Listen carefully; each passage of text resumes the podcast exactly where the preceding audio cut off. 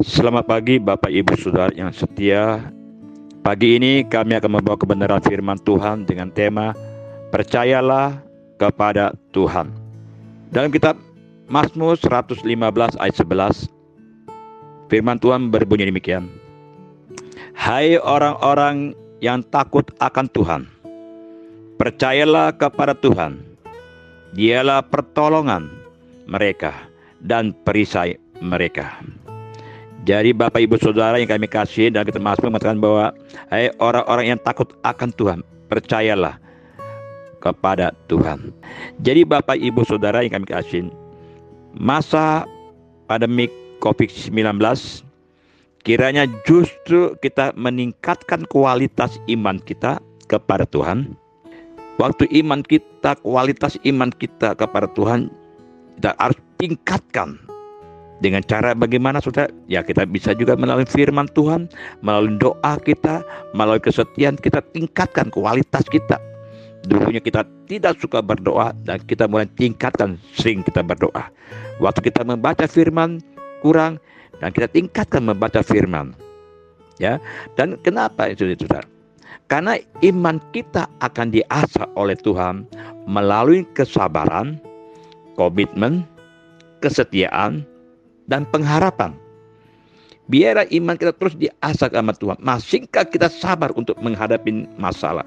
Masingkah ada komitmen kita untuk membaca firman, untuk berdoa kepada Tuhan, untuk setia beribadah kepada Tuhan?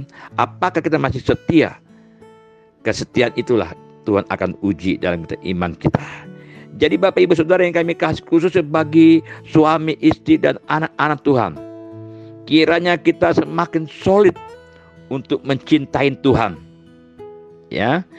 Dan ketakutan akan membawa kita menjadi khawatir. Jadi kita ayo anak-anak Tuhan, kita semakin solid untuk mencintai Tuhan. Supaya ketakutan tidak akan membawa kita menjadi anak Tuhan yang khawatir. Anak Tuhan yang kuat dihasilkan lewat berbagai kesulitan. Kesulitan-kesulitan yang dihadapi dalam masalah dalam dunia ini kesulitan keluarga, kesulitan keuangan, kesulitan yang keadaan yang sekarang ini.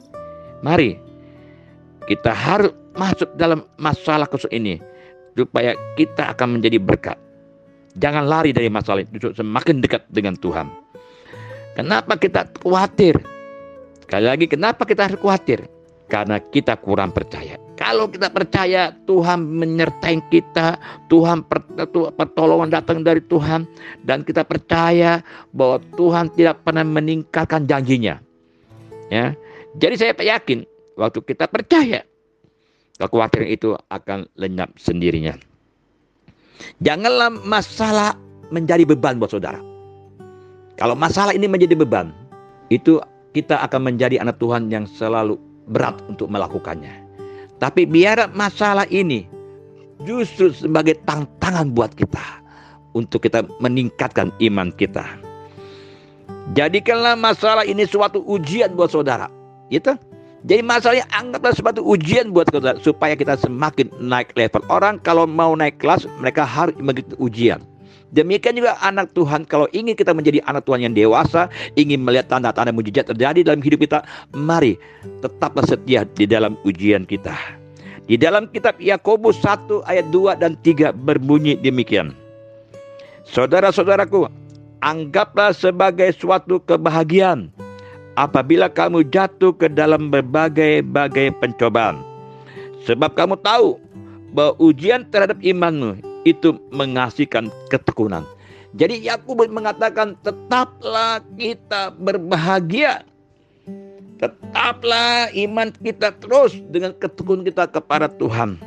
Saudara ingat akan kisah Abraham dan Ishak.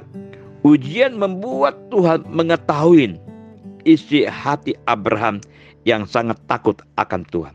Jadi Tuhan akan melihat isi hati Abraham dengan ujian yang begitu berat yang harus diambil oleh Abraham.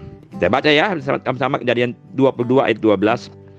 Lalu ia berfirman, Jangan bunuh anak itu dan jangan kau apa-apakan dia sebab telah kau ketahuin sekarang bahwa engkau takut akan Allah dan engkau tidak segan-segan untuk menyerahkan anakmu yang tunggal kepadaku. Saudara lihat, bagaimana ujian yang begitu berat yang Abraham hadapin saudara. Dia harus menyerahkan anaknya untuk dikorbankan. Karena ini perintah. Saudara, beban yang begitu berat. Tetapi Abraham melakukan juga. Karena dia tahu semuanya datang dari Tuhan dan untuk Tuhan dan untuk kemuliaan bagi Tuhan.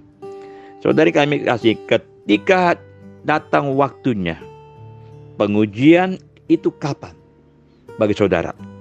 Ujian itu kapan saja datangnya tidak kita tahu saudara. Jadi kita tetap semakin sulit di hadapan Tuhan supaya di saat ada ujian datang kita tahu bahwa ujian ini untuk melatih iman kita menjadi anak Tuhan yang lebih dewasa.